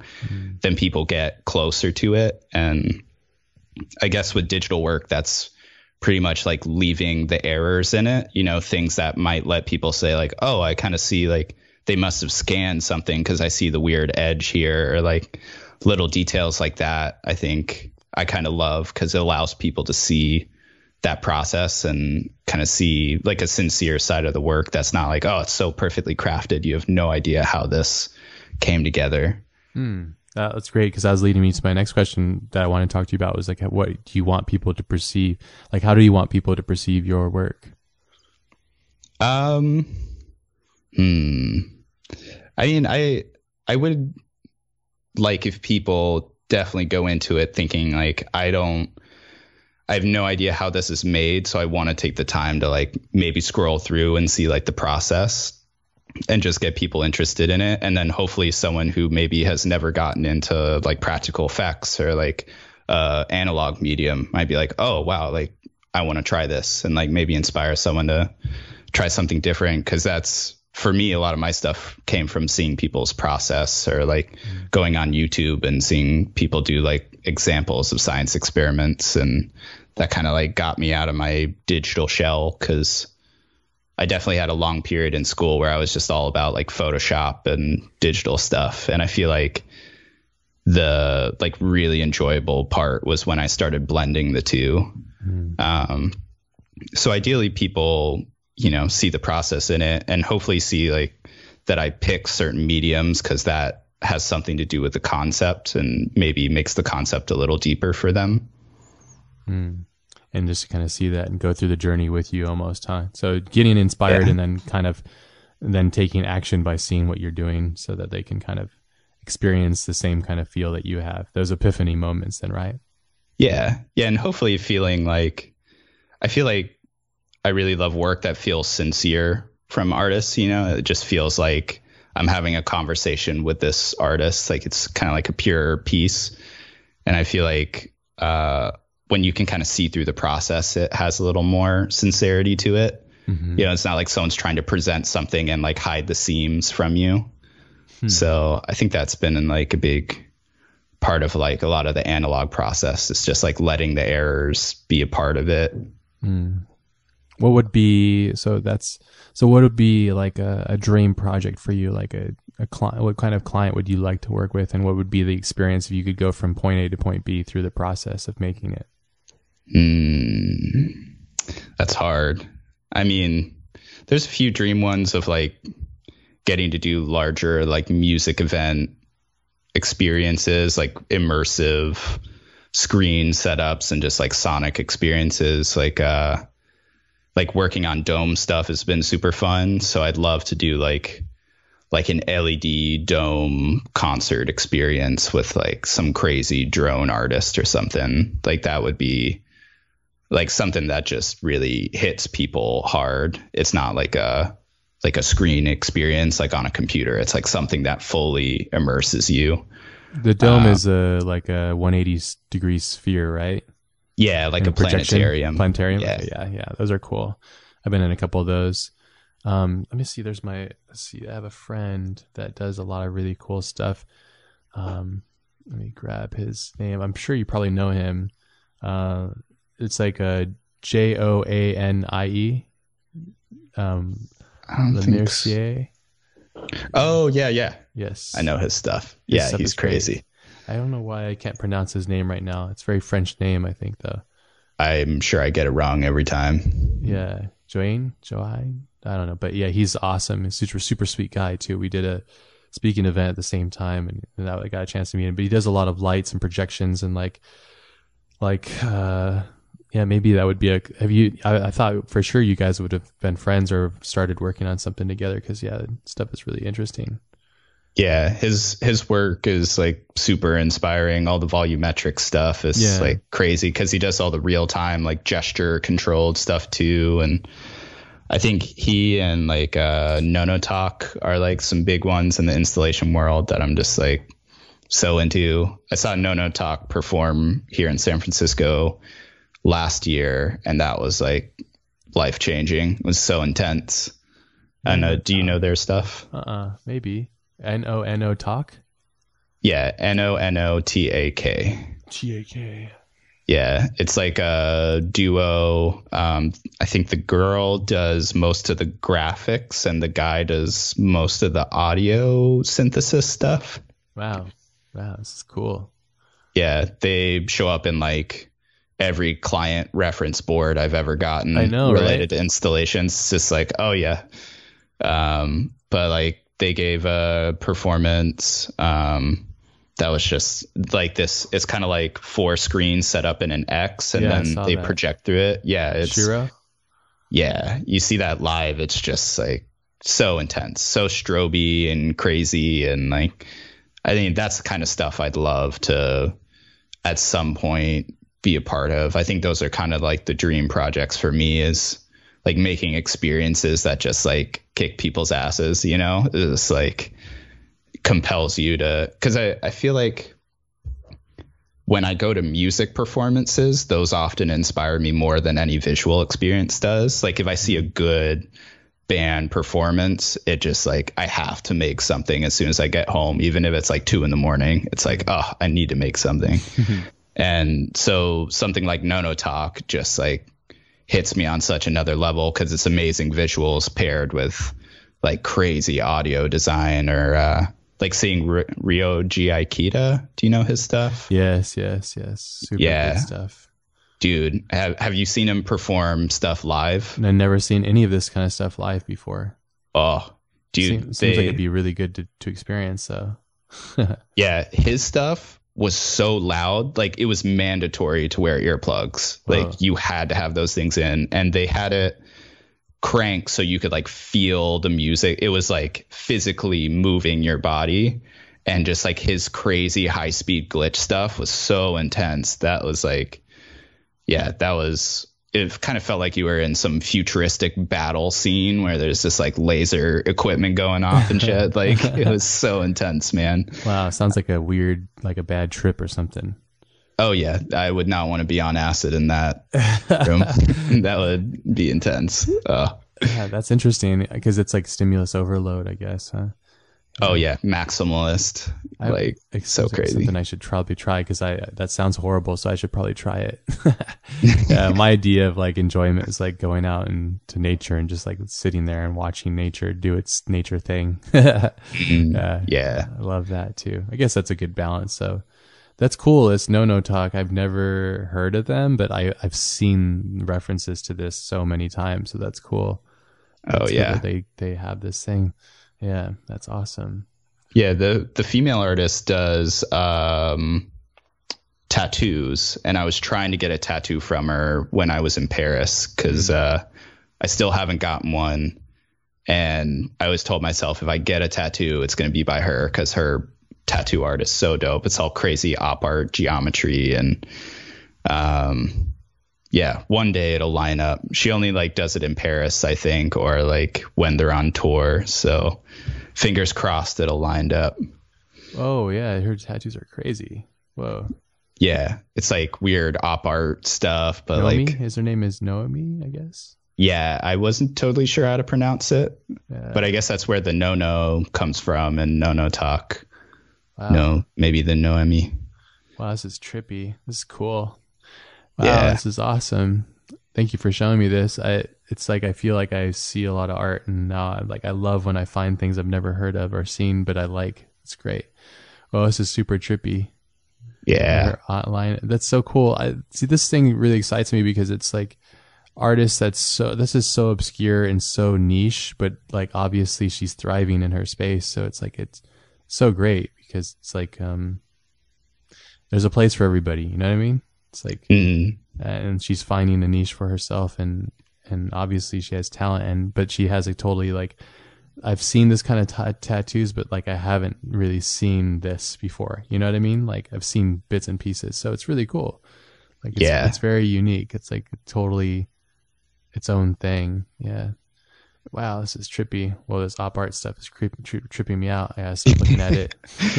Yeah. Yeah. I just love that it's like you see it in the Nonotak stuff. Like you can see her style there, and it makes so much sense for like digital art. And then you see it in tattoo form, and it's just like the same style translated into that. And it's like it works so perfectly, but it takes on such a unique uh, look when it's like on skin and like just curving around someone's arm. Uh, just like I want one of those tattoos so bad. Yeah, it's almost like I wonder what her life looks like through her eyes. You know? Oh yeah, Yeah, like- just like seeing crazy patterns everywhere. yeah, I wonder what's inspired this kind of art. Yeah, super cool. Very trippy. Yeah, very cool. Yeah, it's very like um, expressive in the weirdest of ways. Yeah. Mhm. Oh, this op art, I gotta stop looking at it. It's killing my head. Yeah. Have you seen uh, Bradley's mathographic stuff he's been doing? That like trippy op art stuff. Is it on his site? Uh, He's been doing op art stuff for a long time, though. Yeah, I think he has it on like an Instagram thing called like Psy Monk now. There's another Um, account. Oh yeah, he's he's multi accounts, man. Oh, He's he's got his drone madness and im, his infra monks, and now he's got his Psy Monk. oh, okay. Yeah, monk, monkazoid, Yeah, multiple monkeys, man. multiple monks. Yeah, Oh man. Okay, I'll have to find it. But yeah, he's. I mean, he's been into this stuff for a long time. yeah. doing, doing like uh op art stuff. Yeah. Okay. Uh, I can't even see. I have to find it. Uh, Monk. Okay, there it is. Yeah, I re- remember seeing some of this stuff. It's really cool. It's crazy because he's still holding off. He's still holding out using uh, Maya. He's like still a Maya guy, right? Isn't he? Oh yeah. It's so trippy to watch him work in that software, man. He's just like nerding on like subdivision counts and stuff like that. He's such a like gets so into that stuff. But uh yeah, his his prints look beautiful, man. I always love seeing that op art stuff, like printed on nice paper, large format. Um I'm still trying to get one from him. He's like one of the artists that I still haven't gotten a print from. yeah, you'd think so because you guys are so close and you work together on so many things. You'd think. Oh yeah, I'm I'm harassing him. Uh, I'm gonna get one eventually. Yeah, that's awesome. And I, I really like that Orbis Integra stuff that you guys worked on together. Super Oh, yeah. It's just like it's like fidelity porn.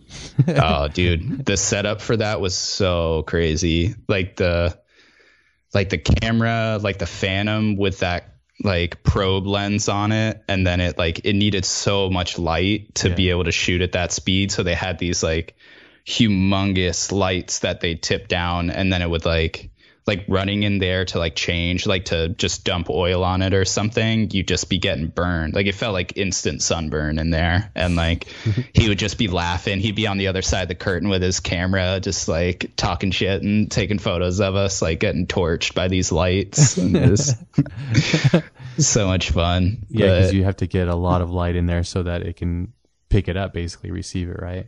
'Cause it's Yeah.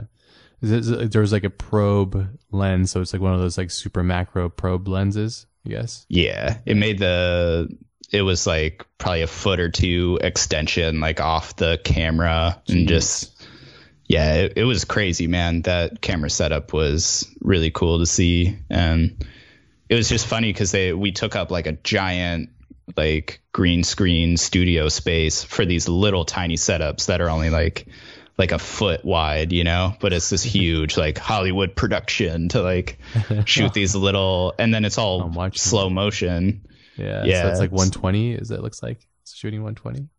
Uh, man, Maybe more than that, huh? Yeah, I think it was more than that, and it, you know, stuff would happen in like half a second. It was like a little like on the speaker, and then we'd watch it, and it would be like a 20 minute clip of just like oil like flying in the air, and it's weird, trippy shit, you know. Oh, it's so cool. So fun though. That's one thing that really hit me hard when I was starting to really get into this stuff as well. Is like the beauties that evolve and exist like all around us at all times. Like if I'm driving my car down the road and it's raining after like I know it hasn't rained for a while, I'm just thinking of all the puddles I'm running through that have like incredible oil like paintings that are mm-hmm. happening like organically and randomly or like yeah, just like inside my Pepsi or like inside my soda while the bass is hitting it, like the f- shapes that it's making, you know, like, and Oh, that stuff is happening. Like it's, it's basically like the world's best art that happens like before you, like without us even really knowing that it's happening, you know, which to me is like, ah, it's so crazy. wow, this is like a huge production. I didn't realize this was massive. Like, oh, it was crazy, dude. It was so funny seeing that much set up for such a tiny little like setup. Know, just yeah, it, that was a fun one, man. I'm always appreciative that Bradley brings me on for those jobs, and like I get to see the weirdness happening and just like hang out with him and the and the crew. Him and I think Joe was shooting that one. He's like another auto autofuss like DP. it's the Autofuss crew, man. Okay. Yeah, the squad. There was this one project that he had done with like CDs. When I saw it, I was like, oh, this is great. Like, I was thinking I have like a, an old iPod that broke and I have a bunch of like CDs that I'll never use. And I was like, I'm just going to burn them and make something out of them. But when I saw mm. you did it, I was like, oh, well, I guess, I guess you did it already. So like, maybe I'll Oh, try. man. I'll try. I'll have to just change it somehow. But yeah, it was, I- what, which Dude, one's that one called? That one's really cool. Uh, that was for the Game Awards. That that's happened to me so many times with your products too, man. I'm like, ooh, I really want to do like Payback. you know then. some yeah I'm just like oh i want to do like a like i want to do this tribute to like cowboy bebop and Oh. then you had like the uh the akira stuff come out i was like oh fuck well No. now i gotta i gotta chill on it for a second don't want to do back to back like tribute to like dope anime and then uh now you're doing the star wars stuff and i saw you were modeling ships i was like oh fuck i can't like go post and ship renders yeah, you can do whatever you want, man. No, like that's that's no. I mean, Cowboy Bebop. I would love to see what you do with Cowboy Bebop. I love that show so much. That's like the first time I like I was like, whoa, what's a corgi? And I was like, oh, I want corgi. oh shit I'm yeah like, I'm like a corgi addicted. I only follow like corgis on Instagram. Oh yeah, they're little loafs of bread, dude. Dude, they do bread corgi butts, man. con here. Yeah, yeah, bread butts, man. I, I, we have a really cute dog, so um, we're very blessed. But I would definitely want to have another dog eventually, and corgi's up next. It's coming up, so Oh yeah, great. Greyhounds are my spirit animal, man. I Oh, gotta, I gotta get a greyhound if I get a dog. But yeah, greyhounds are definitely that's a unique dog, super unique dog. yeah, I grew up around them. Oh, Um, makes sense then. yeah, my family did like the rescue stuff where they rescue Oh, them from the tracks. That's so right. Yeah, that's awesome. Yeah. that's yeah, they're sweethearts, man. I love those dogs. Yeah, this game award thing is crazy. Like looking at how you guys put that together. There was a there was the game award one. There was I think there was there was like one where you had like burnt CDs and stuff. Is that the game award one? No. Yeah, that was uh, the 2017. I've done it three different years, so it's kind of they're all a little different. Um, I think on my site it's like the one. It's like a bunch of lasers coming from behind the angel statue Uh, as the cover. yes, yes. Yeah, then you scroll down, there's a bunch of Yeah, there it is. Yeah, so cool. yeah, So wow. yeah. I think I've fucked up my microwave uh, doing that. So oh, you put them in your microwave? yeah, to get Wow. the like The fractures and all stuff. the yeah the macro photos that are like way down at the bottom are all like so cool. yeah if you if you microwave those things man they like go off like sparks shoot out of them and you get these crazy fractal patterns and cool. yeah it's kind of crazy there's some people on youtube that like filmed it at some like 120 frames per second like some slow-mo stuff um Wow. I, I think Connor originally posted it to some chat we had. It's like, oh shit, I need to try this. So- yeah, and ruin ruin ruin the microwave. Wow, this is crazy. Yeah, this is really cool. This whole project, man, that's wild. Thanks, so man. beautiful. Yeah, it's super beautiful.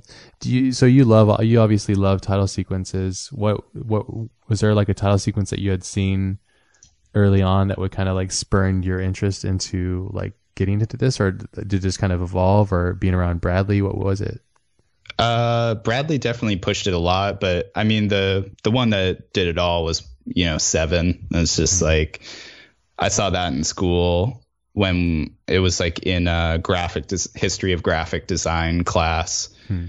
And you know, I always liked the darker work, and I remember seeing that and being like, "All right, this dude's doing dark work, and he's like in the history of graphic design book. Like, obviously, you can do this and be successful." So that was like, I think the tipping point for me, where I was just like, "All right, I'm just gonna embrace this like weird, dark, techie look, and just you know, just be myself and see if it works out. And so since then, I think I always wanted to do weird, like dark practical effects, kind of multimedia stuff and titles. And then uh, when I first graduated and got to Autofuss, I got there at like the perfect time because they were working on the OFFF Cincinnati titles that Bradley was directing. Mm-hmm. Um, and that was like every title was a practical effects reveal, like everything's in camera. Um, and he was like amazing because he was letting everybody direct their own reveal. And like, of course, he was the overall, like, he'd have to approve everything and kind of guide everybody. But, um, you know, he let me pitch my concept and like, work through one for Anton and Irene, and I did like slow motion vacuum forming, so it mm. kind of looks like latex forming over a set of type. And remember that one? Yeah, I think ever since then, I just like always wanted to do more titles, like just weird practical effects typography and like multimedia typography stuff. Um, and I haven't done a lot of titles since then. I've done a lot of like promos and stuff where there's like some type involved, but I think the Motion Plus titles are like the first titles that I really like got to direct the whole thing and like that I consider like an, a big title sequence other than like getting to work on the OFFF ones. Awesome. Is that kind of like something that um, for the just the future if you could just do title sequences and kind of do installation arts and doing like the dome things is that kind of would you feel like you'd be content and happy and fulfilled as an artist? Uh no. I i knowing me man i just like the second i get to some comfort level it's like i get uncomfortable and anxious and i need to make something else. So i just like set a new goal that I want to make. And I mean, by the time I got to making that stuff, there'd be some other crazy, like, you know, some other weird medium, like augmented concert experiences or something like that, where it's like, okay, there's this new huge, you know, goal that I want to get to. And um, I feel like it's kind of nice having a few unattainable goals out there, like stuff you're always kind of working towards and in the back of your head you know you may never get to it but it's always kind of driving you to see if you get opportunities to bring you to it. And i mean a lot of the stuff i'm doing now i feel like my dream jobs that have come up were things i never really thought of as dream jobs. They just happened and i was like oh my god this is what i always wanted to be doing and i didn't know it was i didn't know it existed. So like a lot of Bradley jobs have been like that.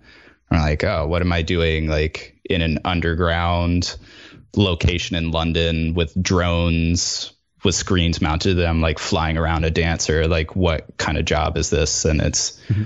totally a dream job for me, but then I would never have thought of that, you know, being something that I do until I got there. I was like, wow, I love this. Yeah. So, I like how you call it Bradley Jobs. Like it's like a coined thing. Dude, there's Bradley jobs. Yeah. Bradley yeah, jobs are fun very, jobs. Yeah. Yeah. Well, but he's an artist. So much, yeah. uh, so much iteration, dude. So many late nights. But it's it's the best. I love those jobs, man. Well, it comes with the cost. It's got to be some sort of a cost to it, you know. So. oh yeah, just time. yeah. oh man. More time. I need more time. Yeah. Always, dude. Yeah, That's why I liked uh you recommended that book, um, Eat That Frog. Oh, yeah. Yeah, game changer. That was uh, very helpful. Um, I think the biggest thing for me in that book was being an optimist. Mm. I'm s- so bad at being an optimist, but um, I think that's helped me a lot. Just, you know, trying to look at what I can learn from a shitty situation and just like going straight into like, all right, I'm I'm getting something from this rather than like dwelling on things that piss me off. And I think a lot of things, especially in design, sometimes piss me off, like with clients or you know just like seeing shitty stuff online or getting frustrated at trends and stuff where I can just like, you know, I just dwell on it and it's so pointless. Like it's, it's just a waste trivial. of time. It's like yeah. getting mad at the ocean. Yeah. yeah, it just doesn't do anything for anybody. So It's good that you realize that. It doesn't make it better. It makes it actually worse when you realize it because you're just like, damn it, I'm stupid. Damn, I'm stupid. I'm stupid. but it's, but it's good to recognize it because it could hinder your growth, which is because if you want to elevate to the next level, you have to like go beyond those thinking patterns. I think, at least I think that is. I don't know. I'm seeing a therapist now, which is helping me a lot, kind of process a lot of these like deeper, heavier things because I don't want to be the person I am now. I want to be the person I want to become, you know? So, and it's, it's, I have to ex- admit and accept that I have those same kind of f- flaws. I don't even call it flaws or just like f- ways of processing things, like fretting about shit that just doesn't matter, you know? And, Yeah. uh, I mean, I guess it matters a little bit, but it doesn't. Like trends, like design trends, for example. It's like, well, there's no way to control those things, and then who cares? And just do it and make your work. It's a bummer when people bite you or rip you off. It's like, well, that's it is what it is, but you just hmm. got to keep moving, I guess, and just be thankful for being who you are. And and and and I think it's for me. I mean, I know that you didn't mention this, but I think to bring that up as a topic of just having somebody mimic your work is like, no matter how many times they try to mimic you, you can you'll always be a step ahead because your individual authenticity, you know. So like replacing those bad thoughts with like reassurances usually seems to help me out because I'm like, oh, okay, well, see ya. Yeah. yeah. yeah. I feel like so much of the rip off stuff for me, like that definitely frustrated me more when I was like having more of that uh like self doubt as an artist, like not being sure if I can make it with this career. And then like you see someone that copies your work and you think, oh shit, they can just do the same thing. They might like start getting all the jobs and then all of a sudden like I'm out of work and I can't keep doing this. Yeah. Um it's a legitimate concern. yeah, but I th- I think that stuff sort of started to fade a little more. Just yeah, I think also as I started doing deeper process, where I'm like, someone has to be a little obsessive to like go through all this to get the same result. Maybe they'll find a quicker way to do it, like just all in After Effects. But That's when Yeah. that's when the process becomes coveted and it can actually hinder your growth, I think, too, because then you're just like, my precious, you know, like I'm just yeah, it's just like my it's my thing, you know. So yeah. Yeah. Um yeah, it's a tricky it's a tricky thing being an artist. I think it's so so tricky to figure out how to balance all those different moving pieces. But I think if you if there's a lesson probably that you would probably learn from working with Bradley is like just follow whatever it is that you're passionate about because like yeah, I mean people will gravitate towards it and, and jobs are possible because I when I look at his con- his career path I go wow like so much of this is seems to be so unconventional you know so um but it, it all does kind of tie together and it works. It's because it's part of his brand and it, I can see like that it makes sense you know? So it's just yeah it's really interesting stuff. So but that's that's a lesson I get from him. It's like just be yourself and be authentic you know?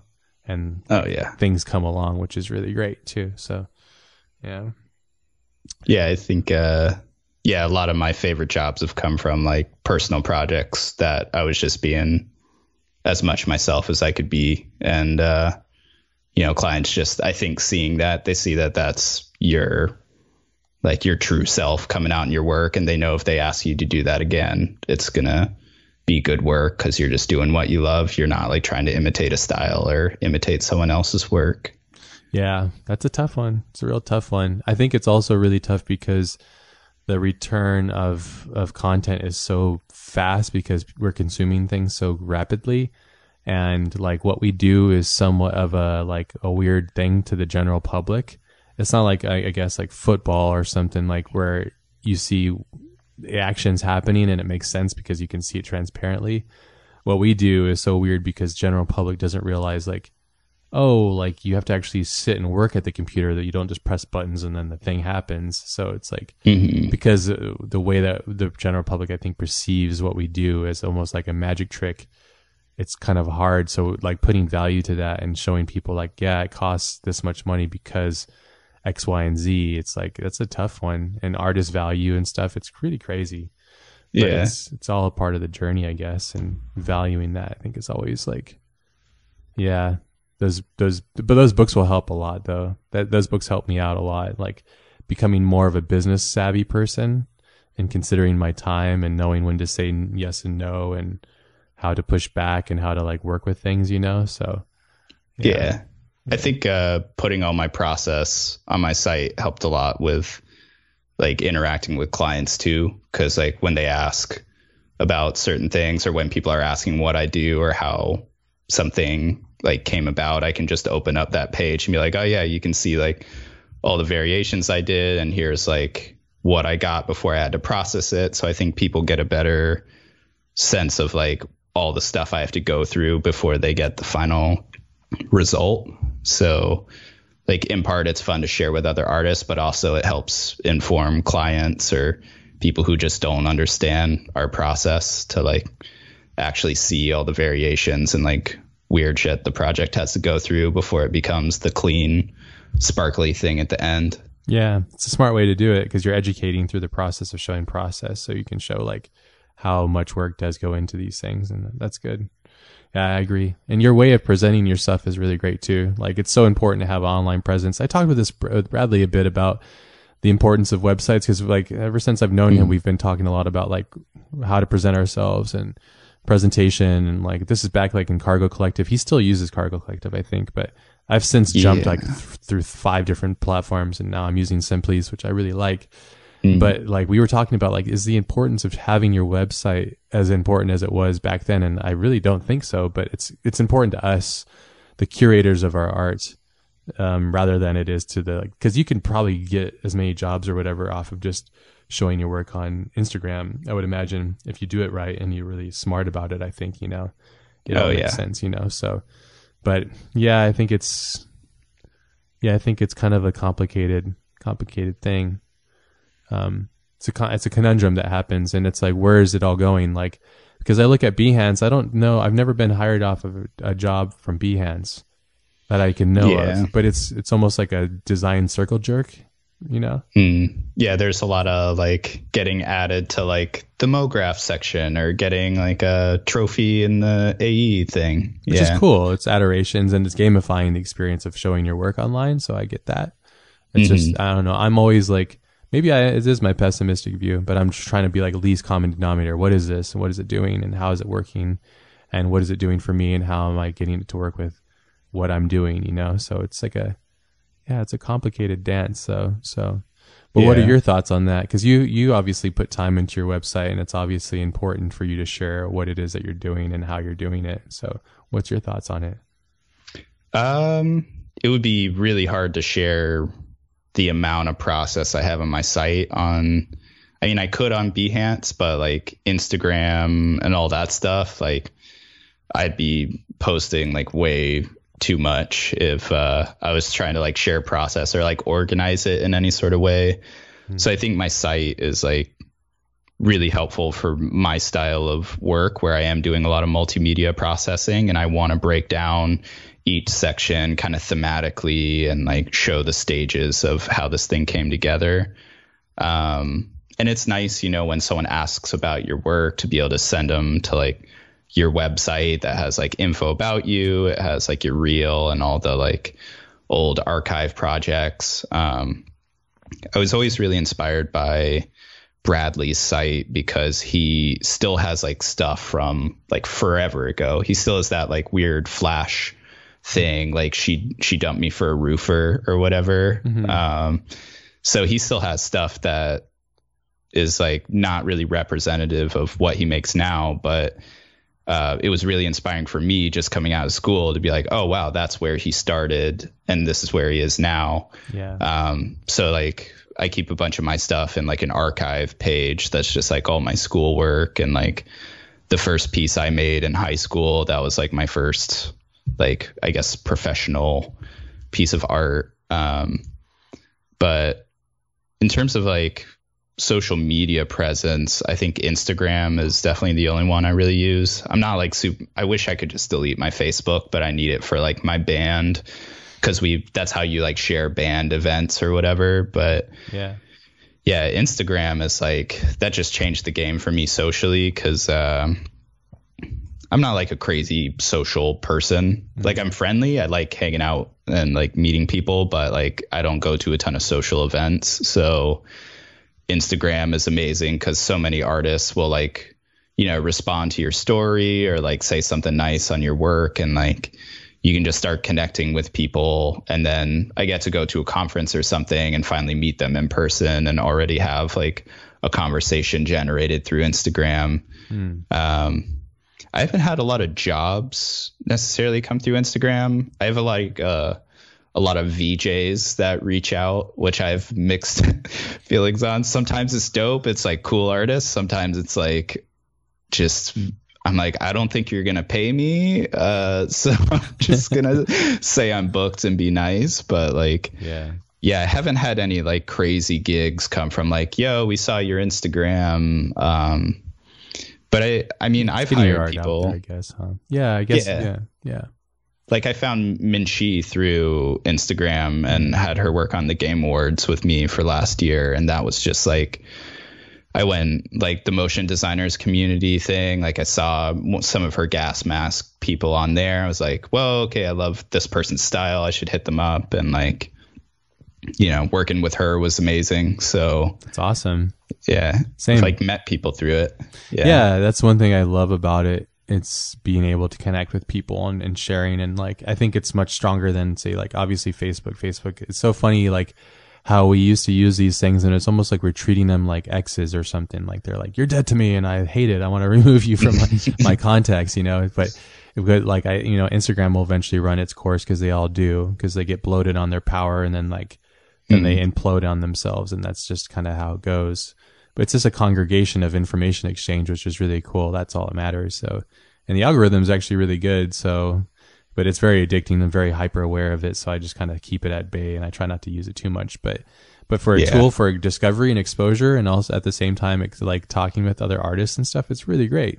Such a great place to have. So it's like but that's the thing. It's like it's so much more dynamic than a website. You know what i mean? Like when I first started, it was like almost like I guess I'm aging myself. It's like eight years ago or like nine years ago now. Like um, it was like websites were the jam, and everybody wanted to work at a studio or start a studio. Now it's like, well, let's all just be freelance and like help one another and like hire one another, you know, and then we communicate and, and, and connect through like we just work remotely, you know. So for me, the future is like all about like it's all about the remote work. It's all about connecting via remote style, you know, like and then congregating and like splitting up the the wealth basically, you know, and divvying out Yeah. the responsibilities and divvying divvying out the re- the wealth and move forward, you know. So yeah, it's an interesting time. Yeah. That actually, uh, when you were asking about like dream future things, you know, like dream projects, I think a big dream thing for me, kind of relating to that whole like remote artists and like the future of freelance and all that, is um, I'm hoping at some point I can move somewhere cheaper, like up to Portland or something. Mm-hmm. Cause I, I've always wanted to have like a, like a co-working space with a bunch of other freelancers Yeah. where it's like, you go in on like a laser cutter, you like share cameras, you just like load all your gear into like a dope space. And it's not like a studio. No one like owns the space and like runs everybody's jobs, but at least you know you can be a freelancer and be around a bunch of other inspiring people that are doing their own work. And so you get the luxury of like kind of coming in on your own hours and like doing the work when it needs to be done. But you also get to be around people because i miss that so much man. Like working from home is amazing but like not having other artists around can be kind of like a little little rugged. You know i miss the like just Yeah. Being able to walk around, see what someone else is making, be like, oh wow, that's dope. Like, what did you use to like build that thing? And then like getting in a conversation or just like even just a small like, you know, what kind of personal projects are you working on? And just like seeing what people are up to. And I mean, doing it digitally is great, but it it definitely doesn't feel the same. So I'm Yeah. hoping at some point I could do that, like start a like a studio, but without the whole studio structure. It's just like a cool space to work together and share tools and probably share jobs too. You know, like if I had dope artists sitting right behind me, just turn around and be like, "Hey, you want to work on this thing with me?" And mm-hmm. you know, divvy up the budget. So Venmo you some cash monies. Yeah, yeah, that's the future, man. It really is. I really strongly believe in that for artists and people like ourselves. That's the future. So, and it's going to break the agency route. It's going to break all these things and you know bigger corporations and companies are going to start working more directly with individuals and stuff too. It's just it's mm. it's just a matter of time. It's just kind of how it works. So it's a, it's a very exciting time. Something I'm really stoked on. I have to get going now. I'm getting summoned all over the place. My phone's blowing up, so I have to run. Um, oh yeah, yeah. Let's get into that hour. Yeah, I went a bit over, but that's totally fine. It was so awesome to get have you on the show. It's really great to get to know you a bit more and get to know about what you're interested in. So um, yeah, super stoked you came on, and yeah, thank you so much for being on the podcast. Yeah, it's an honor, man. Thanks for having me. Very welcome. Keep inspiring. Go make some awesome stuff, and um, yeah. All right, everybody, there you have it. That's going to be episode 210. Big thank yous to Peter for coming on the show and sharing his time with us this week. Be sure to check out the Collective Podcast store at thecollectivepodcast.com slash store. If you want to get some super sweet swaggy swag, um, don't wait till Christmas and uh, look good. Get out there and be awesome. Um, that's going to be it for this week. You guys hope you guys are all doing very well, happy and healthy, and all your families doing great. This is going to be uh, another powerful week for y'all. So have a good one. Be go out there, be powerful, be prolific. Peace out, everybody.